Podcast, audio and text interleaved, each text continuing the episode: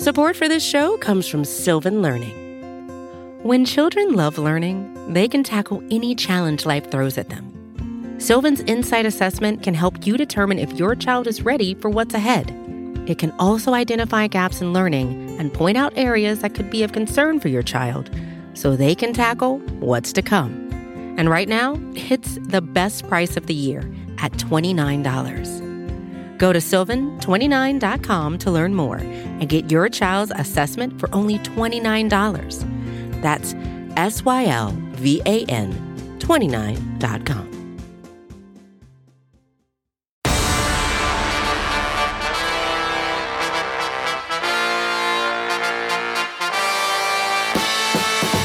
What's going on, everybody? RJ Ochoa here from SB Nation's bloggingtheboys.com. Hope all is well wherever you are. We hope you're happy, safe, healthy, and I trust that the end of that game was uh, a little bit thrilling for you. This is our Dallas Cowboys postgame show here on the Blogging the Boys YouTube channel. We do also stream this live to our Blogging the Boys Facebook page. Please subscribe to our YouTube channel. Please like us on Facebook. We do also podcast this for you as well, available on the Blogging the Boys podcast network. You can subscribe wherever you get your podcasts. Leave a rating, write a review. Those things are always appreciated. We have a lot to unpack as the Dallas Cowboys successfully, ultimately defeated the Washington football team in Landover, Maryland at FedEx Field, the worst stadium in the NFL. The final score 27 to 20. Uh, some really nice things, uh, things to take away. Uh, that we're definitely happy about and pumped about and interested by, but definitely some things to um, maybe panic over is uh, is an aggressive way to put it, but definitely some things to sort of freak out about. Now, if you were busy, if you didn't get a chance to watch, if you're with us live and you just want to vent,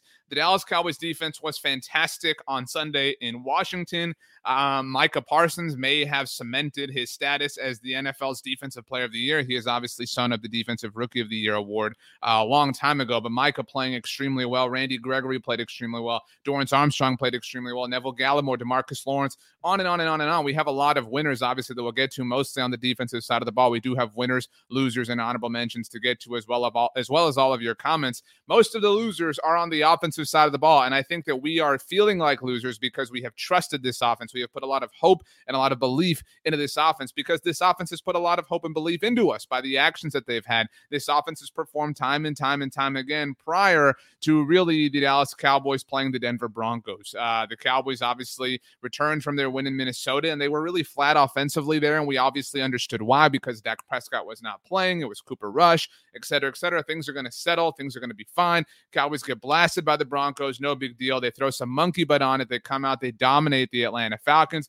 all right, cool, we're awesome. And they go to Kansas City. They're not great. We try to reason and bargain with ourselves that things are just a matter of playing a, an ascending defense in the Chiefs, a, a, tough place to play at Arrowhead. They're not that great against the Raiders on Thanksgiving. Yes, they had a nice fourth quarter offensively. They were really flat last week, last Thursday in New Orleans. They really just had the 58 yard touchdown by Tony Pollard, who did not play in Washington today.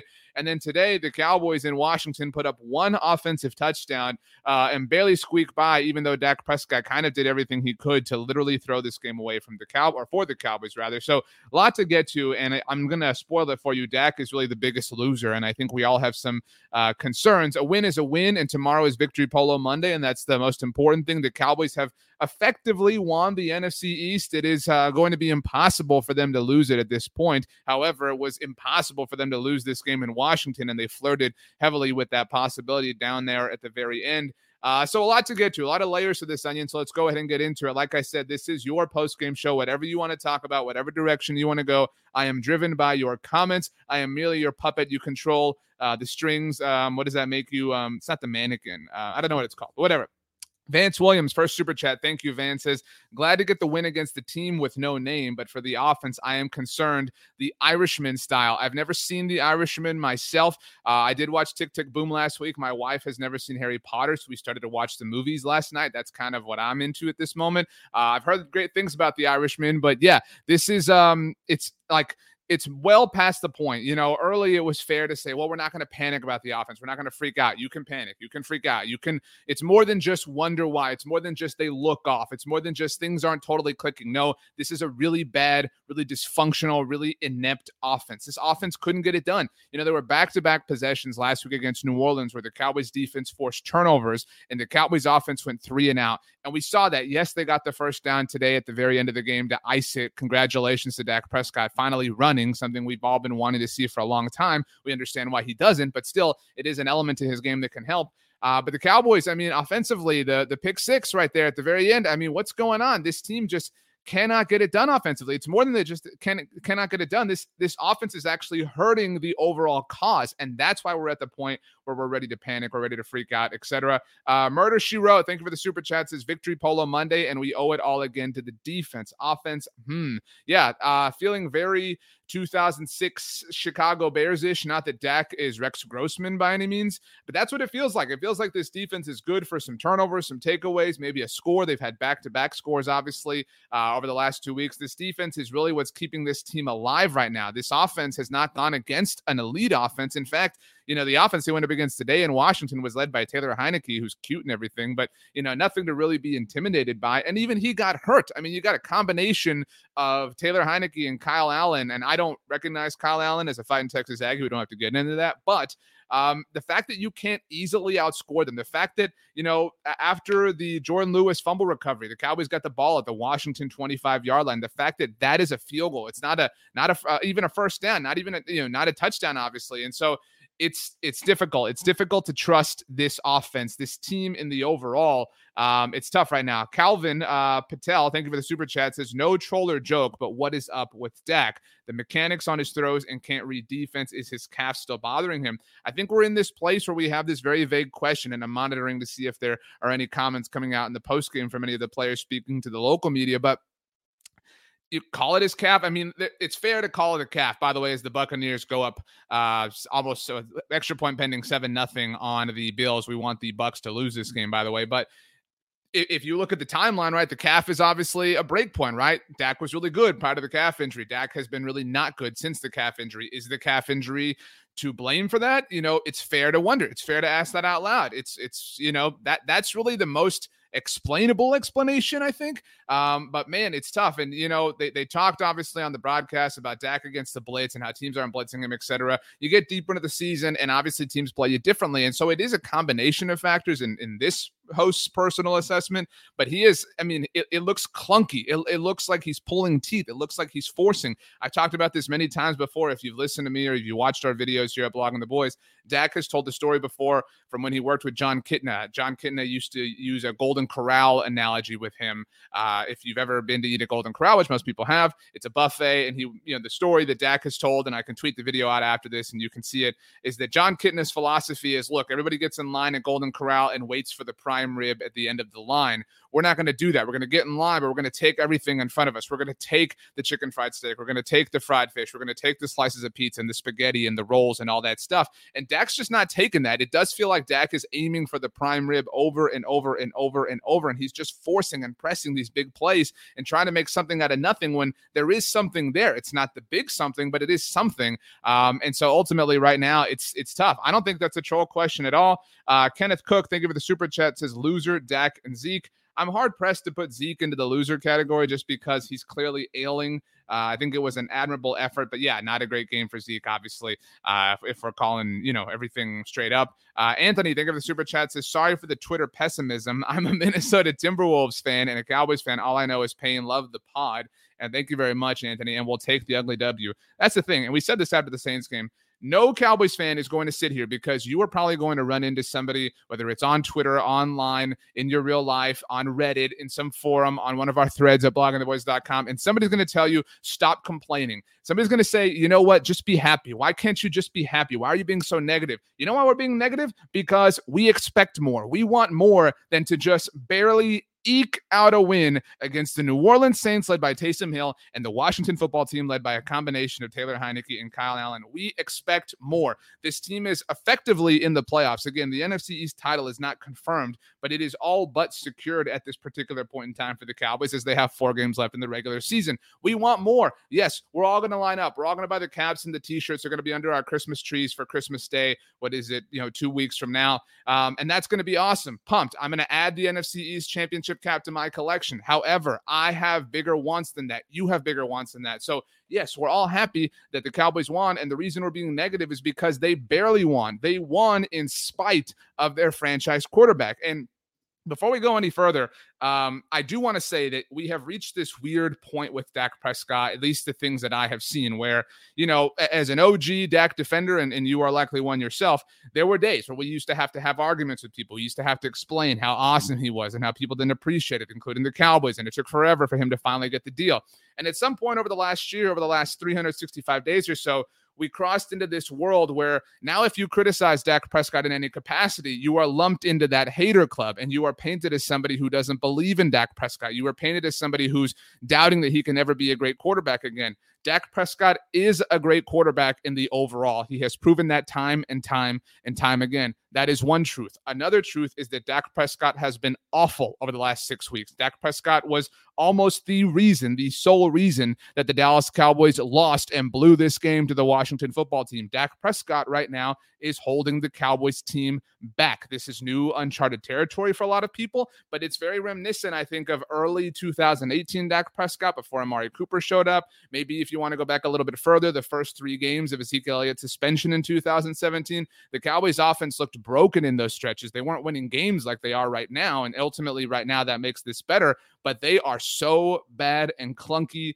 and stuck in just a clutter on offense that they can't get out of their own way. So that's why uh, that's why we're negative because we have higher hopes. F Kit Crutch says loser. The offense and Wonder Boy Moore figured out. Yeah, I mean, I think that the the onus ultimately falls on Dak Prescott. He is you know, call him the leader, quarterback, face of the franchise, etc. If you want to throw in the contract, I think that's done, but whatever. Dak is the guy who ultimately, you know, pulls the strings, you know, manhandles the controls and things like that. Kellen Moore is awful. Uh, let's let's be clear about that. You know, Washington had like what, like two defensive ends on their roster. Daniel Wise was playing defensive end for them in this game.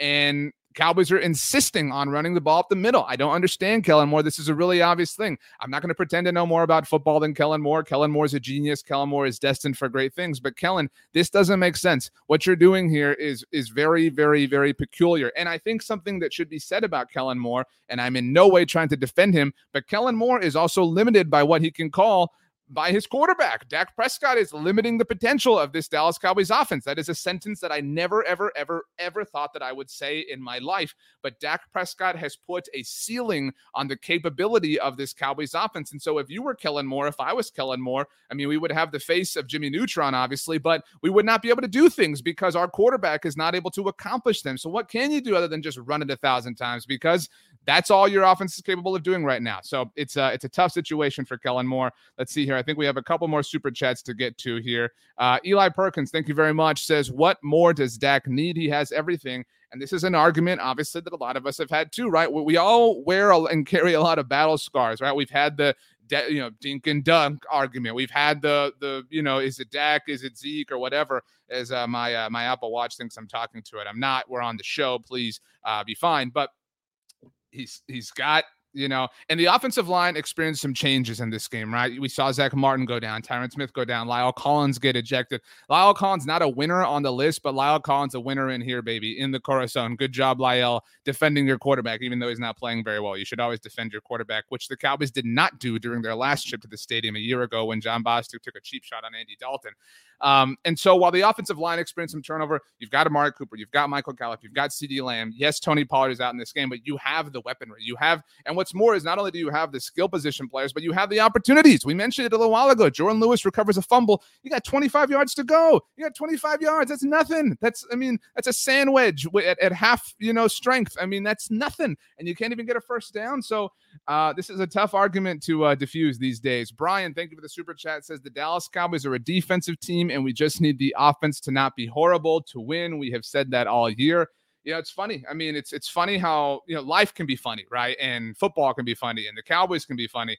And so something we have all said for I don't know the last twenty years, eh, you know, through most of the days of Tony Romo and obviously Dak Prescott now, and you know there have been sign, or, in, or times in certain seasons, certain pockets where the Cowboys defense has played really well. But right now, it's like, yeah, if, if you can just be an average offense, this team can be really great and really dangerous overall. That's kind of um, the, the, the pace that the Cowboys defense is playing at. It is very strange. Um, it's um it's tough it really is tough but okay let's keep going here uh noise of the boys podcast thank you very much says i'm the biggest dak supporter there is but that dak pick six was Carson Wentz esque. Yeah, I mean, remember, was it like six, seven weeks ago when the Indianapolis Colts were in San Francisco and Carson had the, was it the shovel pass that got picked off? That pick six at the end, I mean, what are you doing, Dad? Again, it's difficult you know a lot of the comments are hey you know uh explain what's happening here what's going on you can't you can't explain it because some of these things are are you know, they defy common sense and common logic. It's difficult because we've never seen Dak Prescott play like this. Uh, Ty Kasky, thank you for the super chat, says, Is Dallas's defense good enough to beat Aaron Rodgers or Brady in the playoffs? Especially how the offense is playing. I like this question. I think that this this is the defense we have wanted, right? We have said many times before, if we could just have a defense that you know flips the field a couple of times, gives us some short fields, gives us some takeaways, some turnovers, if they can get a defensive score, right? You know, if, if they can level the playing field like that, we can take on those guys because our offense is elite. I don't know. I don't, I don't, you know, we have this defense is playing really well, and I don't want to take away any of their shine but they've done it over these last two weeks now against Taylor Heinicke and Taysom Hill. And so it does come with a little bit of salt, uh, some some several grains of salt that you have to take to contextualize the whole thing. Um, but yeah, I mean, right now I don't know how you how you could you know, rationally take the Cowboys over the Packers, over the Bucks, over the Cardinals. I mean, um, and I know a lot of you are going to say, "Oh, I think the Cowboys are going to beat the Cardinals in Week 17." Why? I mean, right right now, what is there to support that claim? Uh, because Arizona looks really well rounded, and the Cowboys' offense is limiting their overall potential. Um, okay, let's see here. We have another super chat. Thank you. You guys are in a generous mood today. Zach Leatherman says, since injury, Dak is hesitant and not seeing the field the same. Does he need a therapist? Geez, um, I don't know if there's any malice in your question, Zach, I'm just going to say I don't like the end of this question. Um, something that Dak, and this is totally independent of football. Uh, and again, I'm not I don't want to put you in this box, Zach. Um, I don't know if you're you're being you know tongue in cheek here, but Dak has been a strong advocate for mental health, as we all know. We've talked about this at Blogging the Boys. We've talked about it on our shows and whatnot. So I don't like the inclusion of that. Um, I don't think that's fair. Um, I think we can stick to Dak's performance on the field. He has been not great as a quarterback. I want to get that comment off the screen just because, again, Zach, I don't I don't want to you know pinch you that way and say that was your intention, but I don't like the the you know the the inferring that's happening there. Um, Dak has been really bad as a as a functional NFL player, and that's that's kind of where, where this ends right now. Um, and, and, it's it's tough because this is a team that's going to the playoffs, and it's so hard to get here. It's so hard to get to this point to be a division champion, to host a playoff game, to be in the mix, to be in the tournament. And so the Cowboys are going to have that. They're going to have that, and we should be able to celebrate that. We should be right now. We should be partying, and we should be laughing, and we should be you know making jokes about how the Cowboys had the benches at the beginning of this game, and how Ron Rivera you know begged Washington fans to show up, and they couldn't. But we can't. We can't do that because this offense is playing like Basuda. Uh, so, you know, it's um, it's a tough situation. It's it's a tough, tough, uh, tough place to be in for the Dallas Cowboys. Jay uh, Arrowwood on Facebook says this game was closer than it should have been. Too many offensive mental breakdowns. It really was. I mean, there's there's no way to to kind of you know get around this. Um, the Cowboys offense made this game closer and, and not just at the end. You know, I think people are going to focus on the pick six and say, oh, you know what? Dak throws that pick six and that makes the game closer. That is true. However, this game was closer overall. I mean, it was 24 nothing at the half it, it should have been more than that. It should have been a, a, bigger lead, and that's not being ridiculous. The Chargers, by the way, now up uh, 14 to 7, extra point pending on the Giants, obviously rooting for them. Um, it, it's, you know, we're not being ridiculous or crazy and saying the Cowboys should have been winning 38 to nothing in the first half, but they kind of should have. I mean, the, the Cowboys had every opportunity to score and score and score and score in the first half. And this this game, if the Cowboys, this is a, I realize how stupid this sounds or how hollow this sounds, but if the Cowboys offense shows up, this game goes very much like the game against Atlanta. But the Cowboys offense, I mean, Greg Zuerlein kicked four field goals in this game. Four field goals the Cowboys had Greg Zuerlein kick. Um, and so it's um, you know, it's tough, but thankfully the Cowboys um, do have I do want to address this one question because a lot of you want to get to Micah Parsons, and we will. But Carlton, I do want to bring this up. Says, "Hey RJ, do you think Dak is still worried about his ankle?" Uh, there was a tweet um, that we got at on the Boys during the game that said, "Why isn't Dak Prescott running?" And and I mean this in full seriousness. We know why. We we know why Dak isn't running. It's you know he the season was ruined last year because Dak Prescott, you know, ran. And so that's not to say Dak should never run. And, you know, you I'm sure you have a take, not not just you, Carlton, but a lot of people on, on what happens when players get hurt, whether they're the same in certain capacities and whatnot. And I think we have seen that Dak is definitely less inclined to run. He does not run unless he absolutely has to. Now, what's weird about that is I mentioned the Atlanta game, but Dak's, you know, lowering his shoulder in that game to get a meaningless touchdown at the end of the third quarter. And so we've kind of seen both. We've seen both ends of that spectrum, but um, it is very obvious that there is, um, you know, there, there is that hesitancy from Dak Prescott. And it's not just running. I mean, the, the, the first interception Dak threw was awful. I mean, again, just uh, really, really, really, um, really strange performance from Dak Prescott late uh, lately. Tim, by the way, does bring up Dak is no longer an option for MVP at this point. I would only say to that, not that I think Dak is uh, is an option, but there is no like front runner. I just think that's interesting about about this NFL season because you know Patrick Mahomes is, is even obviously the Chiefs had a great win today, but you know you've had a lot of Matthew Stafford's fallen off. Maybe Kyler Murray's the guy. Maybe Tom Brady's the guy. I mean, it's um it's interesting. But um, okay, let's uh let's get to some winners and losers. Well, actually, Zach, thank you for the super chat. Before we do, my question was poorly worded. Thank you, Zach. Again, I didn't want to put you in that that box. I didn't, you know, I, am sure that wasn't your intention. Uh, Zach's uh, comment was implying it from a scared or injury standpoint. He's just not the same gunslinger scramble threat that he used to be. Totally agree. I mean, I totally agree with this. We we have seen there is there's I said hesitancy. There is a reluctance, right? There, there is a reluctance from Dak Prescott to be aggressive, and we're seeing that bleed over into the rest of the team uh, and into Kellen Moore. Their their offenses. You know, remember that that quote, and we talked about it a thousand times early in the season, where Kellen Moore said that their disposition on offense was to aggressively attack what defenses give them. That was his phrase: to aggressively attack what defenses give them. And they haven't done that. I mean, they have kind of just tried to tried to like you know force something, force their game plan against opposing offenses. They have not taken what defenses are giving them because, again, as evidenced by today, Washington's down all of their defensive ends. Why are you just running it up the middle? Why are you attacking their strength along the defensive line as opposed to aggressively attacking what they are giving you, what the weakness on that defense is? And we have not seen that from Kellen. We have not seen that from Dak. We have not seen that from the offense as a whole. Um, so uh, it's tough. It really is tough.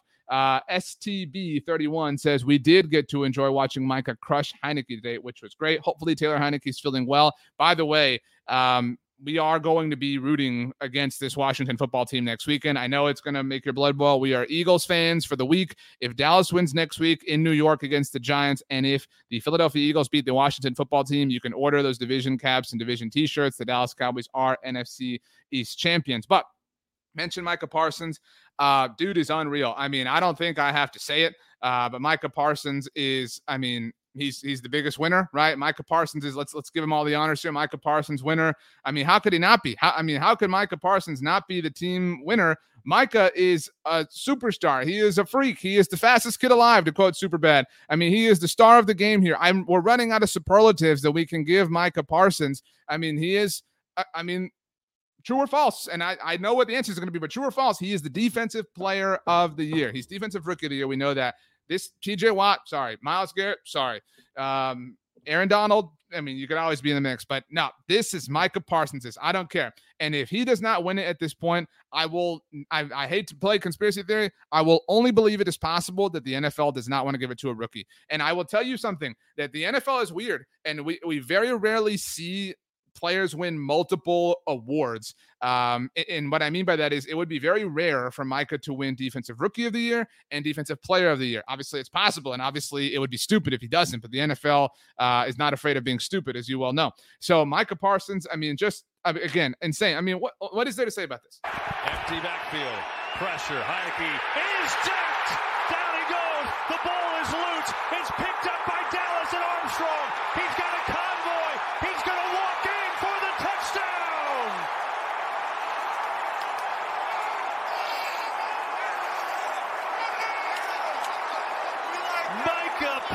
Parsons with the sack forced the fumble and Dorance Armstrong. A defensive touchdown in back-to-back weeks for Dallas. Is there a better defensive player in the NFL? I don't care that he's a rookie. Is there a better defensive player this year than Micah Parsons?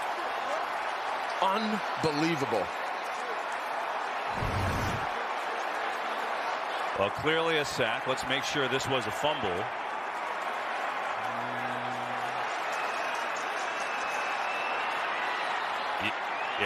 Yeah, I think that ball's loose before Heinicke hits the ground. I mean, man, man alive. He is I mean, Dorance Armstrong, by the way, makes the winners list. Um, I mean, you, you score a defensive touchdown, you're going to be a winner. Um, you know, ten out of ten times. But you know, lots of you mentioning Micah sack total. Let's get uh, Fro life, no life. I mean, he is unreal. I mean, unreal, unbelievable. By the way, Pedro Pena Jr. says, can't believe the score was 24 nothing at the half. SMH. 24 nothing and it was a 27 to 20 win. That is definitely depressing. But um man i mean lil boats uh says micah parsons is generational talent.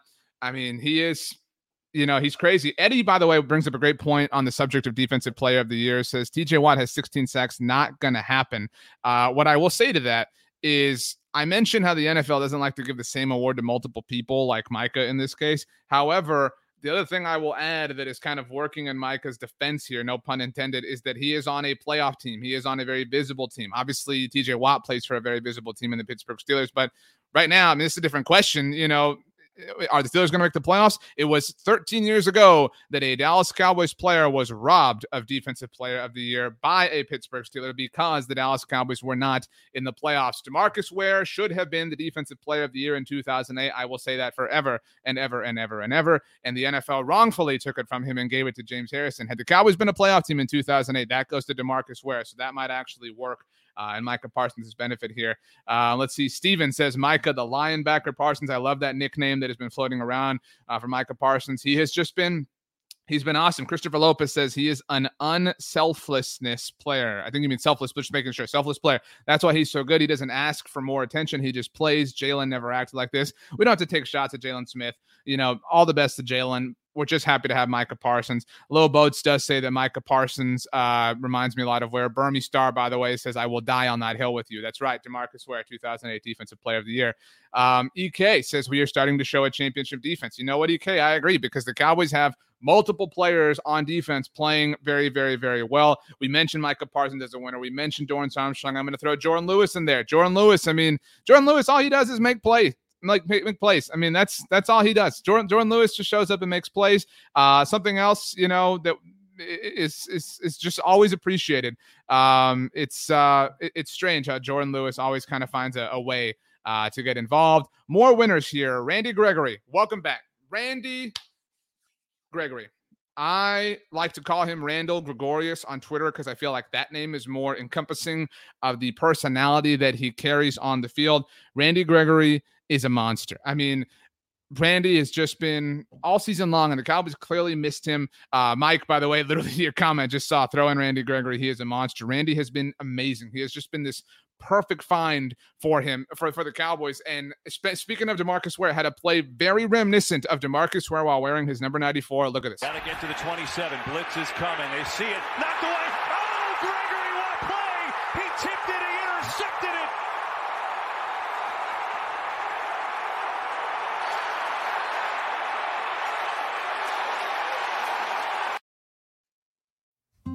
Support for this show comes from Sylvan Learning. As a parent, you want your child to have every opportunity, but giving them the tools they need to tackle every challenge, that takes a team. Now more than ever, educational support tailored exactly to what your child needs can make all the difference. That's why parents have trusted Sylvan Learning for 45 years as the ultimate teammate in their child's educational journey, instilling in them a love for learning and a passion for reaching the next level. And Sylvan's Insight Assessment can identify gaps in learning and areas that could be of concern for your child. It's a 360 degree view into your child's learning that you can't find anywhere else and helps ensure that your child didn't miss something in school that might put them at a disadvantage in the future. And right now, it's the best price of the year at $29. Go to sylvan29.com to learn more and get your child's assessment for only $29. That's S Y L V A N 29.com. Man, I, uh, I'm reading Mike McCarthy's comment, by the way, uh, asked about the Cowboys struggling to close this game out uh, and said, That's your narrative. This isn't fantasy football. I would have liked the game to be more open uh, in the second half, but at the end of the day, things happen. It's a great team win. Um, you know what, McCarthy? I, I in a weird way, I respect Mike McCarthy. He's he's you know speaking of dying on hills, he's dying on the hill for his quarterback. My, Mike McCarthy, as much as we're all sitting here and complaining about Dak Prescott, Mike McCarthy is not going to come out and trash his quarterback. He's not going to say you know awful or whatever. Dak's bad. We got to work on this. Whatever. He knows it. I mean, we we all know that he knows it. And I think that Mike McCarthy deserves an enormous amount of credit. Now, while he's obviously going to say what he has to say on behalf of Dak and, and the rest of the offense, but primarily Dak Prescott. Um, let's see. Oh, Watsamata uh, says, Sorry I'm late. Could you please recap the winners so far? Of course, Watsamata, anything for you. Thank you for the super chat. Our winners so far that we have discussed Micah Parsons, Randy Gregory, Dorance Armstrong, Jourdan Lewis, and you're just in time for us to hand out our fifth winner, Watsamata, and it is Mike McCarthy. Now, I thought the guarantee from this week was stupid, if I'm being honest with you. I thought it was dumb. And I am somebody who likes to make a big deal out of little things like what Mike McCarthy said. I didn't think Mike McCarthy guaranteed a win. I didn't think Mike McCarthy was being, you know, pompous or arrogant or you know whatever. I thought Mike McCarthy was just you know speaking honestly, was just saying, yeah, we're gonna win. That's the plan, right? Like that. And you know everybody had this argument online. I thought Ron Rivera was pretty salty about it, and I get why he did it. And as a fan of the Cowboys and of football in general, I did love the kind of stirring of the pot. You know, Ron Rivera comes back and says, well, Mike McCarthy made it about him. Mike McCarthy, this and that. Keep in mind, people, Ron Rivera a week ago today literally begged the Washington football team fans to show up and they did not. I know that we are live right now, but if you somehow went to the game and you're with us live, maybe in the car afterwards, or if you're watching us after the fact, or if you're listening after the fact, and you went to today's game, congratulations. You are also a winner. But I thought Mike McCarthy really handled this well. I mean, really did. First game back, obviously, since returning from the COVID list himself. Um, and I'm curious, we have to talk about this. I'm, you know, I've never talked about something like this on a post game show before, but the benches, the Cowboys had some benches. Um, what do you believe? Uh, what do you believe? Do you believe the bench thing was on purpose? Do you believe the bench thing? Uh, the report was, in case you missed it, maybe you were busy in the morning. Um, so the Cowboys did not use the benches that were provided to them by the Washington football team by FedEx Field. These benches are where they sit, obviously on the sideline, on the bench, literally speaking. They also are where they are warmed. Um, you know, the Cowboys are warmed, or anybody's warmed who sits on them uh, because it's a little bit chilly. Um, you know, kind of 50s day today in Washington. Um, so a little bit chilly. If you're in the shade, that could be kind of cold. Um, so the Cowboys heard this was the report from ESPN. Um, they heard from the Seattle Seahawks, who played on Monday Night Football in DC two weeks ago, that the benches did not work properly and that they would go out. Now, you know, this weather and a night game is probably pretty cold. So I understand the Seahawks, you know, and they lost that game. Maybe the Seahawks feel like they had some benches. Maybe things go differently for them. But um, so the Cowboys, you know, thought ahead of time, obviously have a lot of resources, um, got these benches from a company in Ohio, and they were decked out in Cowboys logos and gear whatever, and they showed up and everybody's all in a tizzy. I want to believe in my heart of hearts that this was like a plan and a ploy, and you know Mike McCarthy trying to get in the heads of Washington. I don't think that that is real. Um, I would love to believe it, but I don't think that that's real. I think it's just a coincidence that you know kind of got not coincidence, but it's just a thing that got blown up. Either way, though, Mike McCarthy looks like the genius. Ron Rivera looks like the fool. Um, so it is what it is. But Mike McCarthy, bench, no bench, huge winner because he did kind of guarantee the win. He got it. He looks smart. Uh, and everybody, you know, everybody that thought he was being silly, granted, it did look a little bit, you know, dicey down near the end, but everybody who was upset about it now has to just accept that they won. Uh, so good for the Cowboys. Let's see here. Uh, let's go back. I saw we had a super chat from Brian says, uh, "Are sacks the only stat that you look at for defensive player of the year? Look at all the stats, and you'll see Micah should be there with the leading contender." I agree. I mean, that's the thing. Like, I'm not saying T.J. Watt deserves it over Micah Parsons, but it's a it's a fair data point at the very least. David J. Think of the super chats is calling those stupid pass plays five yards behind the line of scrimmage pisses me off. They never work. Yeah, um, David, we agree with you. Uh, we we agree with you. By the way, just keeping updates here. A lot of you asking about Tyron Smith. Um, you know, no no update yet from Mike McCarthy, who's at the podium. So we'll see what happens. Oh man, uh, different. Uh, you know, report. This isn't about the Cowboys, but the Baltimore Ravens uh, fear is that Lamar Jackson may have a high ankle sprain. So you know, heads up in your fantasy leagues or whatever the case may be. But um, yeah, I mean, we've we've talked about this. I mean, we we can only say this. You know, several you know, th- there's a finite number of ways that we can say this. The Cowboys offense is not good. The Cowboys offense is trapped. The Cowboys offense can't get out of its own way. And that's just the design of the offense, let alone when you get to the quarterback, the person who's executing these things. Dak Prescott has not been good. I mean, let's let's face it, Dak Prescott has been bad. Dak Prescott has today actually we'll um we'll put this this question out to you and i would like true or false answers or agree or disagree however you want to go here just make your point known and let's be serious here. We're having this serious question because look, we got a division to win. All right, we got some playoffs to get to, and we're excited about it. And we have some more, you know, losers, um, or losers in general, uh, to get to and honorable mentions. By the way, since we're here, let's just let's just do it. Liz- losers. I was going to say lizards. Uh, there's no lizards here. Uh, loser, Kellen Moore. Loser, capitalizing on turnovers as mentioned. We've kind of been, you know, covered everything here. Uh, but loser, Dak Prescott. So my question to you, uh, loyal viewer, loyal listener, loyal human being, was is this, I'll start first here. Was this the worst game that Dak Prescott has ever played for the Dallas Cowboys? In your estimation, was this the worst game against the Washington football team that Dak Prescott has ever played for the Dallas Cowboys? Now, to be clear here, there have been uh, uh, some stinkers. All right, there have been some tough ones. There have been some tough things to, to take. Now, a lot of you coming in, no, that good. Glad to see that. Now, some of you coming in, yes. Some, sometimes the comments take a minute. We're all over the place here. We got a lot of comments in different directions here it's in the top three. I mean, at the very least, it's it's in the top three right now. And I I, I need some time to kind of let it marinate to fully decide. It's in the top three, uh, especially considering the pick six at the very end. I mean, that is an extremely uncharacteristic thing for Dak Prescott. Um, so it's it's up there. I mean, I don't I don't know that I'm ready to say it is the worst, but it is in the neighborhood. I mean, it is right up there. Um, it's uh it's tough. It's tough cookies to say the least. To say the least. Um, and I Geddes says it. Dak is stuck on home run plays. That's it. Dak singles work, doubles work. I mean, but Dak wants to hit the home run. It's um it's tough. Benny says, and I don't want to like overreact or whatever. Uh, but Benny says we're not championship caliber. They're not. The Cowboys are not championship caliber right now. The Cowboys don't look like a championship team. Again, as we um, look at uh, Twitter just to make sure everything's here, uh, everything's good. Everything is sorry. Uh, it's difficult to read and talk at the same time, but the Cowboys are not a championship team right now. They're a playoff team in literal sense. In a, in a literal sense, they're going to be a playoff team, but they do not like a team that can win a championship right now. Now, a lot can change. Obviously, there's still a month left in the regular season, but right now they do not look like they have it. Jurguy says, huge Dak fan here, but that calf strain seems to have broken him somehow mentally. He hasn't been the same since it happened. I, I, I have a hard time disagreeing with this, and I don't want to, you know, I don't. Uh, by the way, E cases Chargers Thanksgiving 2017. Yeah, that's probably it. That's that's definitely the one.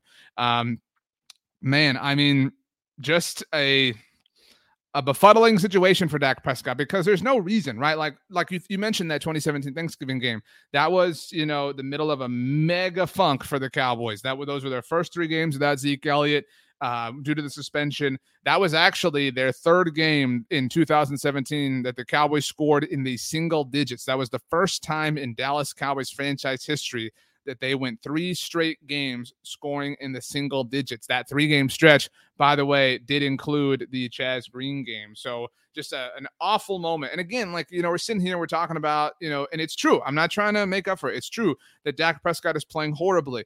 However, the Cowboys are winning. And that doesn't mean that, you know, him playing horribly should be excused or justified or accepted and not worried about. That is a mega problem for the Cowboys. They have to fix this. If they want to make some noise in the playoffs, the Cowboys have to fix the issues that are encircling their quarterback right now. But it does say something about the team overall because we've got the Dak Prescott issue, and we've got the team issue. It, it, says a lot actually about the team issue, and this is where I do think that Mike McCarthy deserves credit. I do think that Dan Quinn deserves credit. I do think that Micah Parsons and Randy Gregory and Demarcus Lawrence and Neville Gallimore and Dorance Armstrong and even today Leighton Vander Esch deserve credit, and Anthony Brown dropping interceptions deserve credit. All these people deserve credit because before it's it's you know, it's just been Dak. And if Dak's not on, then they're screwed, right? Here it's like, man, Dak is awful. Dak is playing terrible. Dak is playing some woof football, but the team is playing really well. Now you need the context that kind of comes in the middle of that where you say, well, we're playing really well, but we're beating these like scrub teams. We're beating Taysom Hill and Taylor Heinicke. What's going to happen when we play somebody good? I don't know what's going to happen when we play somebody good, but I can tell you this it's not going to happen for a little while because next week the Dallas Cowboys are going to visit the New York Giants, and who knows who's going to play in that game, whether it's going to be Daniel Jones or Mike Glennon. And after that, they get this same sorry Washington team again. After that, yeah, they play the Arizona Cardinals, and that could be a difficult proposition for them. It's obviously going to be one. And if they lose, if they get blown out, we're all going to be sitting here one week away from the playoffs. And we're going to be panicking because we're going to say you cannot compete with the legitimate teams in the NFL. And so I liked what Greg Olsen said on the broadcast during the second half about how this could have been an opportunity for the Cowboys to kind of work on some things because at the time it seemed like they were going to cruise comfortably to a win. They did not do either of those things. But the Cowboys clearly have to figure something out. It's it's not only Dak. I mean, Dak is awful, awful, awful. But there are other issues and other things, other variables on this team that are also awful, awful, awful, including Kellen Moore, including their overall offensive disposition. I think Mike McCarthy deserves some blame for that. He deserves a lot of credit for everything that's going well with the Cowboys, but it has been not great uh, on the offensive side of the ball ever since the calf strain happened, as many people have pointed out. Uh, let's see here. Let's get to honorable mentions. I like what Watsamata says here. Maybe honorable mention for La'el for defending Dak. Uh, we talked about this a little while ago. Uh, 2020's team low moment was Andy Dalton, cheap shot concussion, and nobody beat up Bostic.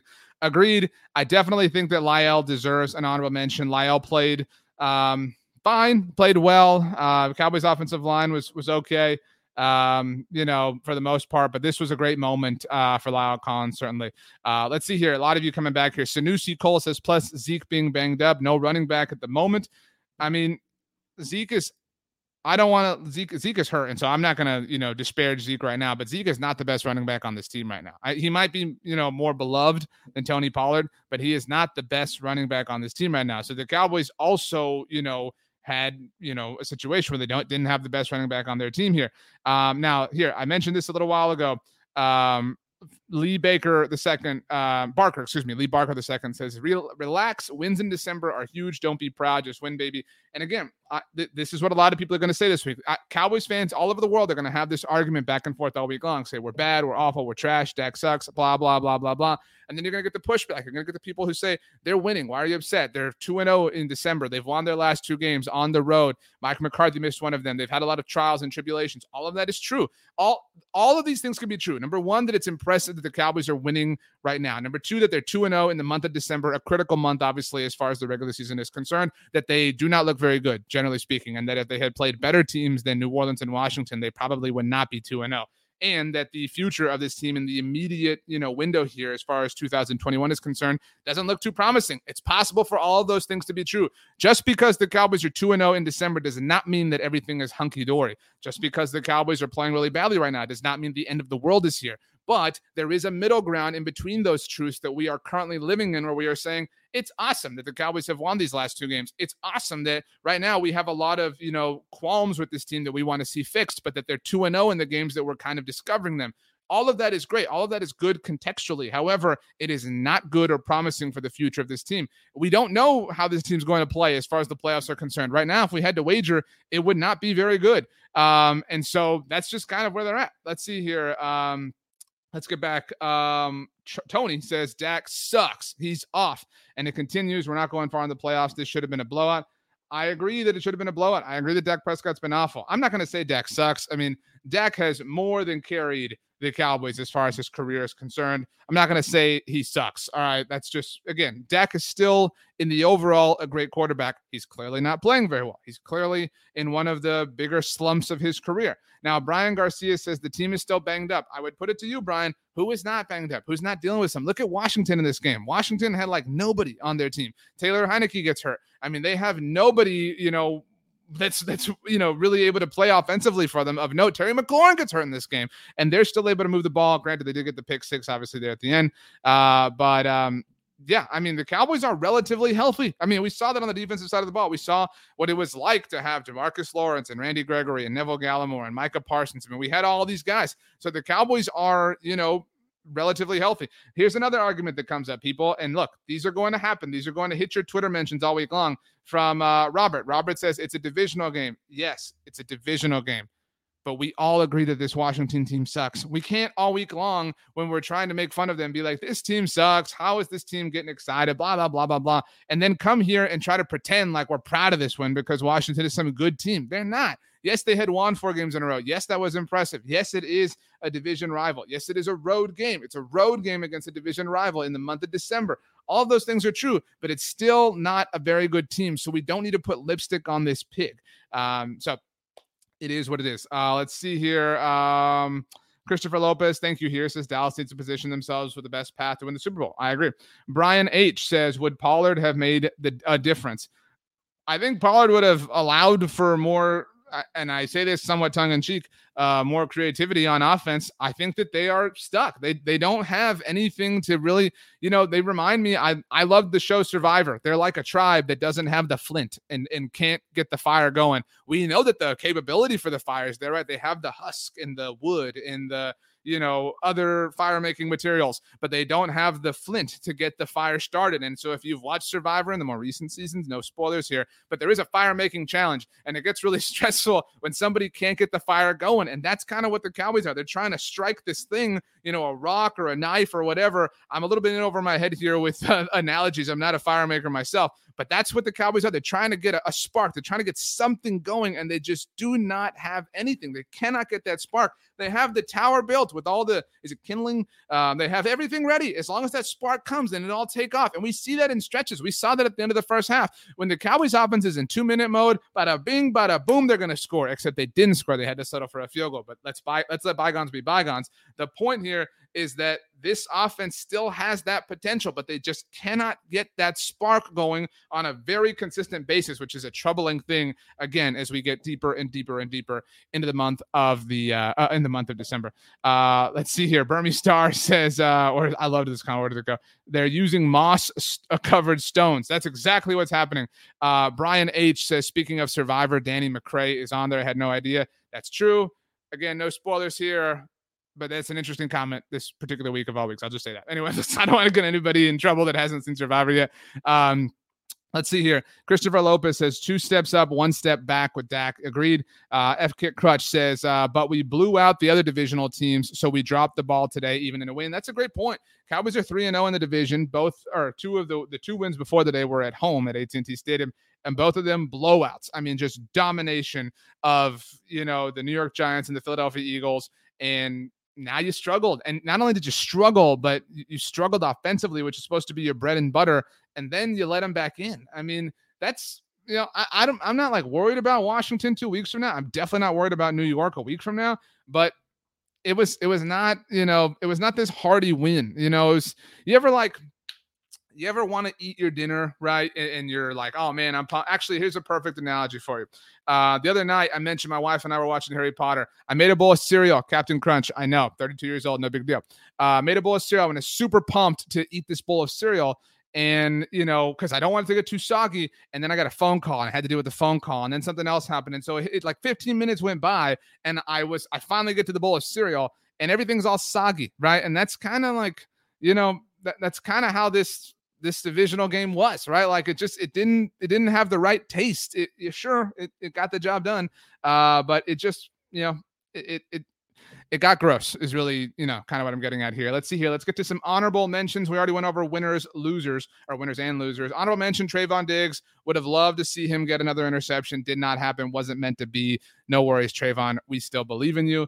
Um honorable mention Greg Zuerlein. Hey, can we get some love for Greg Zuerlein? My man, I can't say my man. I've, I've disparaged him a lot this season, but my man went four for four on field goals. Four for four, Greg Zuerlein did on field goals. I mean, this was a perfect day for Greg Zuerlein on the NFL's worst field. I mean, that's, you know, look, do we feel any better about Greg Zuerlein? Hell no. We don't feel awesome about this by any means. Tampa up, by the way, um, now 17 to 13, extra point pending on the Bills. The Bills are frauds, by the way. Tough scene in Buffalo. But uh, see, it could be worse. It could be worse. It could be the Bills. Uh, but seriously, I mean, Greg Zuerlein went four for four. Um, good for him. We needed all those points.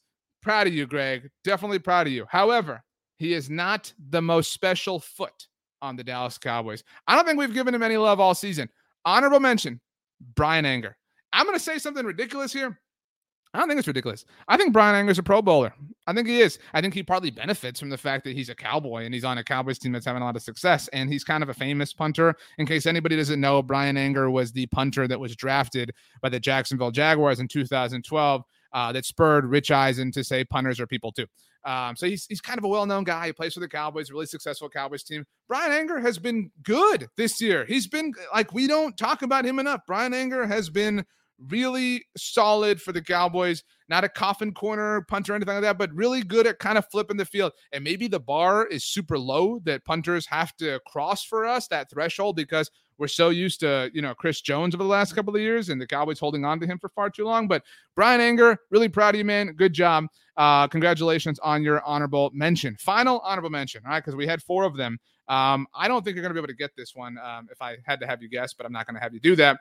Offensive line adjustments. Now, I'm not going to sit here and tell you the Cowboys' offensive line was great in Washington. I'm not going to say that, but I do think that they had a lot to um, have to handle, right? Zack Martin goes down, Tyron Smith, La'el Collins gets ejected. So you've got all these things happening. I mean, you know, mid game, mid like literally mid game, Connor McGovern has to flip from the left guard to the right guard spot and then go back to left guard when Connor Williams gets off the field because Zack Martin comes back. So, I mean, that deserves some props. That deserves some credit, I think, for being able to handle that in the middle of a game. That's tough. Good for the Cowboys being able to just handle the change, weather the storm, steady the ship, however you want to put it. Good for them. Um, great job, Cowboys offensive line, contextually speaking. Those are our winners, our losers, and our honorable mentions. Whatever else you want to talk about, though, we definitely will get to. Uh, there was a question here. Uh, where was it? Um, Chris says, How are we the number one offense in the league? Chris, uh, generally speaking, the number one offense in the NFL is the team averaging the most yards per game. Uh, and the Cowboys were exceptional during the first half of the season. So that has really carried them to this point. That is why they're still the number one offense in the league. Brian Rails, thank you for the super chats. I have anger, I gave anger some love a week or two ago. That's right, you did in a super chat, but he needs his respect. All credit, all respect in the world to Bryan Anger. Uh, he has been awesome, really, to say the least. Mitchell Green says, Any word on Tyron? Nothing yet. Let's see here. We do have a Dak Prescott quote uh, now at the podium. Dak says, um, on if this is the best defense the franchise has had during his six year tenure, for sure. This defense is great. I practice against them every day. Yeah. Okay, Dak. Cool. Um, now be great yourself, uh, please. Uh, Dak says he told La'el Collins how much he appreciated him after he stood up for him in the fourth quarter. Good for you, Dak. Um, Dak is giving credit to the defense. Um, so good for him. I mean, really happy to see Dak Prescott, you know, recognizing what's going on, uh, but says he should have taken the sack, Dak does, on the fourth quarter interception. Says there's no excuse for that period. We know. We we know that, Dak. Um, so appreciate it. Uh, anyway, uh, George Hollingsworth says, "Did you mention Neville Gallimore is an honorable mention, playing a good game and getting a sack on his first game back?" I did not, but if you want to put him in, in fact, done. Neville Gallimore honorable mention. Seriously, great game. This was Neville Gallimore's first game of the season, and he played really well. Really gave the Cowboys a lot more room to operate in the way they want to with Micah Parsons. Really great game for Dan Quinn. It's hard to pick somebody specifically. I mean, the the defensive linemen that we gave honorable mentions or winners to here were obviously Randy Gregory. We gave one to Dorance Armstrong because he had the touchdown. We gave one to Micah Parsons if you want to, you know, put him in that that box. I mean, there were a lot of great performances by Cowboys defensive linemen or de- defenders overall. We didn't even mention Demarcus Lawrence. I mean, Demarcus Lawrence played really well. This was a really great defensive game for the Dallas Cowboys, and I think this is I said this last week, and it doesn't help that we're having to say it again.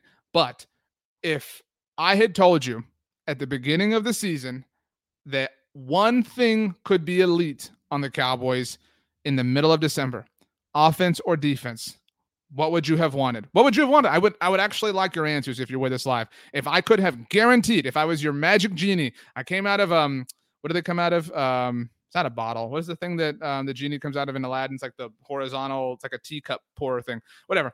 Um, if I could have guaranteed you one thing, offense or defense, to be elite in the middle of December, what would you have picked? I, and I think if you if you're saying offense, you're lying. If you're saying offense, I'm I'm gonna call you out. I think you're. Oh, it's a lamp. Thank you very much. I thought, man, that's embarrassing. Uh, but anyway, um, a lot of you saying defense. Um, and Watsamata, I'm not picking this comment because he said great point, RJ, but it does help. Watsamata says defense. Great point, RJ. We all would have said defense, and we would have said this. This is exactly what we would have said. I'm going back in time now. I'm going. I'm like I'm like uh, clock stoppers or Marty McFly and the Doc. Doc didn't do anything. Marty did all the work. Um, we would have said, you know what? I will take an elite defense because if the offense isn't elite, they'll figure it out right? That the offense will figure it out. I've seen the offense be elite before. I've seen that happen a lot. I trust that the offense will be elite. Plus, I'd rather have the elite defense because we're going to have to go against uh, some other elite offenses. We're going to have to go against the Green Bay Packers. We're going to have to go against the Tampa Bay Buccaneers. We're going to have to go against the Los Angeles Rams. We never would have thought the Arizona Cardinals. But you know what I'm saying? We would have said that, and we would have said if if I and if we expand on the question, if I had said after you had said defense or before, maybe you were on the fence, and I said, okay, now if you can only pick one of the two sides of the ball, no discredit to special teams. Uh, touchdown, by the way, Ja'Marr Chase for the Bengals. Hopefully, he's on your fantasy team. If I had said if you have to pick one to figure it out, right? If if you have to pick one to kind of struggle through it and figure it out, and I know we're playing hindsight here, you would have said offense. You would have said I trust that this offense with Dak and Amari and MG and CeeDee and Schultz and Zeke and Tony Pollard, I trust that they'll figure it out. And I trust that too. And I hope you do still. And I know that they're, you know, not giving us any reason to trust them, right? All they reason, all they really have for us to trust them is kind of the last, I don't know, five years, um, and certainly the first half of the season. We know that's the thing. We're, we're not chasing ghosts here. We're, we're not we're not moving the goalpost in a really far way to say this offense can be elite. This offense was elite. This offense was elite two months ago. We, we don't have to look very far. We're not saying, you know, and I think this happens all the time. As, as as an example, the San Francisco 49ers are still trying to be that 2019 team, right? They're, they're still trying to be that. And, and, sometimes you can't do that. You can't be that same team two years later. The Cowboys are not trying to be a team from a year ago or two years ago. They're trying to be the offense that they were two months ago. That's very possible. Now, maybe Dak Prescott's still de- dealing with some you know, lingering effects of the calf strain. Maybe things are just off. Maybe it is a, a matter of, you know, newness because this group of offensive players, these receivers, this quarterback, these offensive linemen, these running backs have not played a ton of games together. Maybe that's what it is. Maybe they just are bad, right? Like maybe that's what it is too.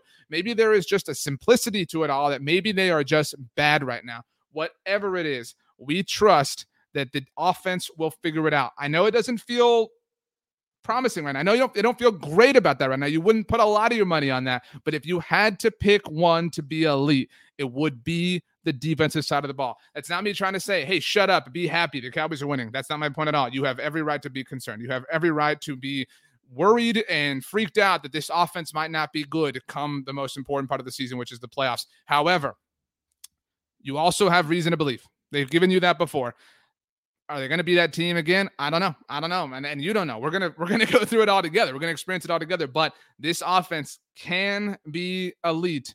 We have seen it before. It is just that. That's here's the thing. Like I realize. Um, I by the way, Doxson Seven just says just saw Herbert throw the sickest touchdown. He really did. I'm. This, I've got the red zone channel on behind you guys. Great touchdown. I think didn't also get a roughing the passer. Jalen Guyton, great catch by the way for that score. Great job, Chargers, get that win.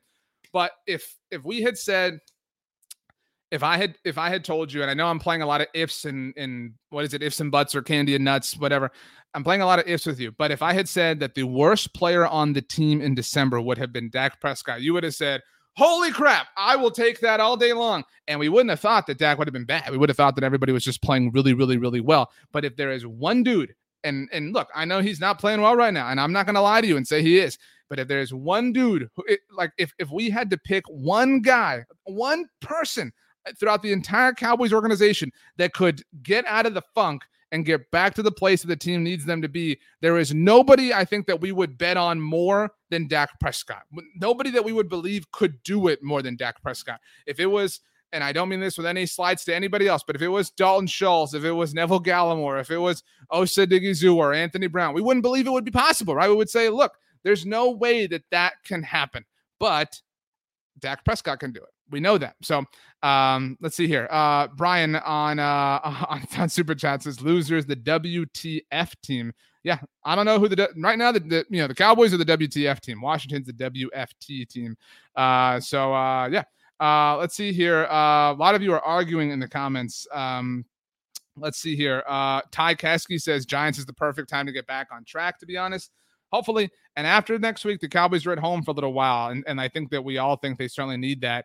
Um, you know, it, it's been a long stretch. I mean, they haven't been at home. Think about it. The last time the Cowboys played a home game on a Sunday, all right, on a Sunday, was the Atlanta Falcons game, the Monkey Butt game. It's been that long. Sometimes, sometimes it goes that long. There's just the weirdness of this um this time of the year. Cowboys this is this is going to be their third road game in a row. They're 2 and 0 so far. They deserve a lot of credit for that. They don't deserve all the credit. Not everything's not perfect. Everything's not awesome. Everything's not hunky dory and great and, and sunshine and rainbows, but they deserve a lot of credit for persevering through, fighting through, getting a win, finding a way. Kudos to them. Um, kudos to you. Uh, let's see here. Um, Dave says, I say we want the table. I'm serious. I don't know what table we want. Um, I don't know what, what table that is, but whatever. Um, I want it too, whatever the table is. Uh, Watsamata, big loser, super chat says the uh, whoa. Um, uh, there was a, a an episode on our podcast network. Um, uh, Rhiannon Walker from the Athletic uh, was uh, not a fan of the Cowboys. That's okay. Um, so hey, no big deal. Uh, sometimes look, we have guests on. Sometimes they believe in the Cowboys, sometimes they don't. So it is what it is. Girls Talking Boys, one of the great shows that we offer you uh, on the Blogging the Boys podcast network. Again, available wherever you get your podcasts. Uh, if you can subscribe, leave a rating. Those things, uh, those things help us out a lot. Uh, let's see here. Uh, Lil Boats says the difference in this team is they would have lost for years with their starting quarterback playing like this. I agree. And, and that's where, again, Mike McCarthy deserves credit. We talked about this. The Cowboys deserve credit for powering through. Oh, run the table is the comment. Yeah, I, I think I agree with you guys. Let's run the table. Cool. All right, cool. Okay, we got that. Uh, we were talking about the Bills a little while ago. So I didn't know what the table comment was, but agreed. I think it's impressive that they're finding ways to win despite the offensive offense's clunkiness. They're a little bit lucky, right? That they've played some lower teams, but you can only play who's in front of you. And so, you know, there's a little bit of this, there's a little bit of that. There's context here, there's context there. All of it is necessary as uh, the Giants um, are about to go into the locker room at halftime down 24 to 7. You hate to see it, you really do. Uh, but uh, yeah, Cody Melton says, if I think you mean if the offense clicks, we're in the NFC championship. That's the thing. That, that's kind of where I'm I'm coming around on this. Maybe now I'm getting uh, you know positive and optimistic if the Cowboys offense stabilizes, which isn't the most far fetched thing in the world to believe, it's not. I mean, I know it feels that way right now. It is not inconceivable that the Cowboys offense would start playing well again. And if they do, this is the defense we wanted, right? If if you put this defense, what the defense we're seeing with the offense that we saw the first half of the season, bam. I mean, I know that that's a big if. I know it's a big if, and you know, there's a lot to go. There's still a month. Uh, it is officially halftime, by the way. Giants are losing 24 to 7. You really do hate to see it. Uh, but uh, it's a lot to ask. So uh, we'll see, though. Next up, the New York football Giants on the road. Cowboys are done wearing their Navy uniforms. I know a lot of you don't like them, but they are 2 0 in them over the last two weeks. So uh, good for the Cowboys. So appreciate everybody for joining us here um, on our post game show. Lots of action coming up in the NFC East. Again, lots of NFC East games happening. The Cowboys, there's two NFC East games next week. Cowboys visit the Giants. The Washington football team visits the Philadelphia Eagles. Again, we'll see whether the Giants are four and nine or five and eight after today's game, but they are clearly going to be four and nine. Uh, but so we are rooting for the Cowboys, goes without saying, and we are also rooting for the Philadelphia Eagles. If the Cowboys and Eagles both win next week, it is NFC East Championship time here on our postgame show. Kellen King says, I think Parsons is the rookie of the year, but he is the best defense. Is he the best defensive player on the Cowboys? Uh, I, I know you said that it's a question, Kellen. Hell yeah. Hell yeah. He's the best defensive player on the Cowboys. I mean, there was a little while where it was a little bit touch and go.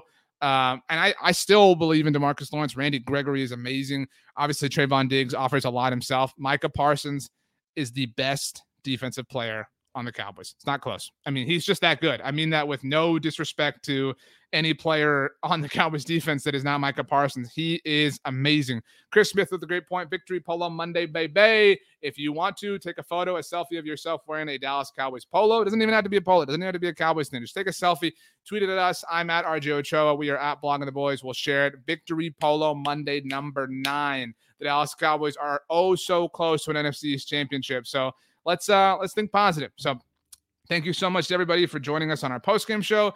I uh, hope if you did some Christmas shopping this weekend, it went really well, uh, or whatever you got going on. These are obviously some crazy times, the holiday season. Um, whenever we speak to you next, we, we hope you and your family have happy holidays. Uh, we're so honored, we're so privileged that you take time out of your very busy life to hang out with us here at Blogging the Boys. And if you want to support us, please subscribe to the Blogging the Boys YouTube channel. Please subscribe to our podcast network. Follow us on social media.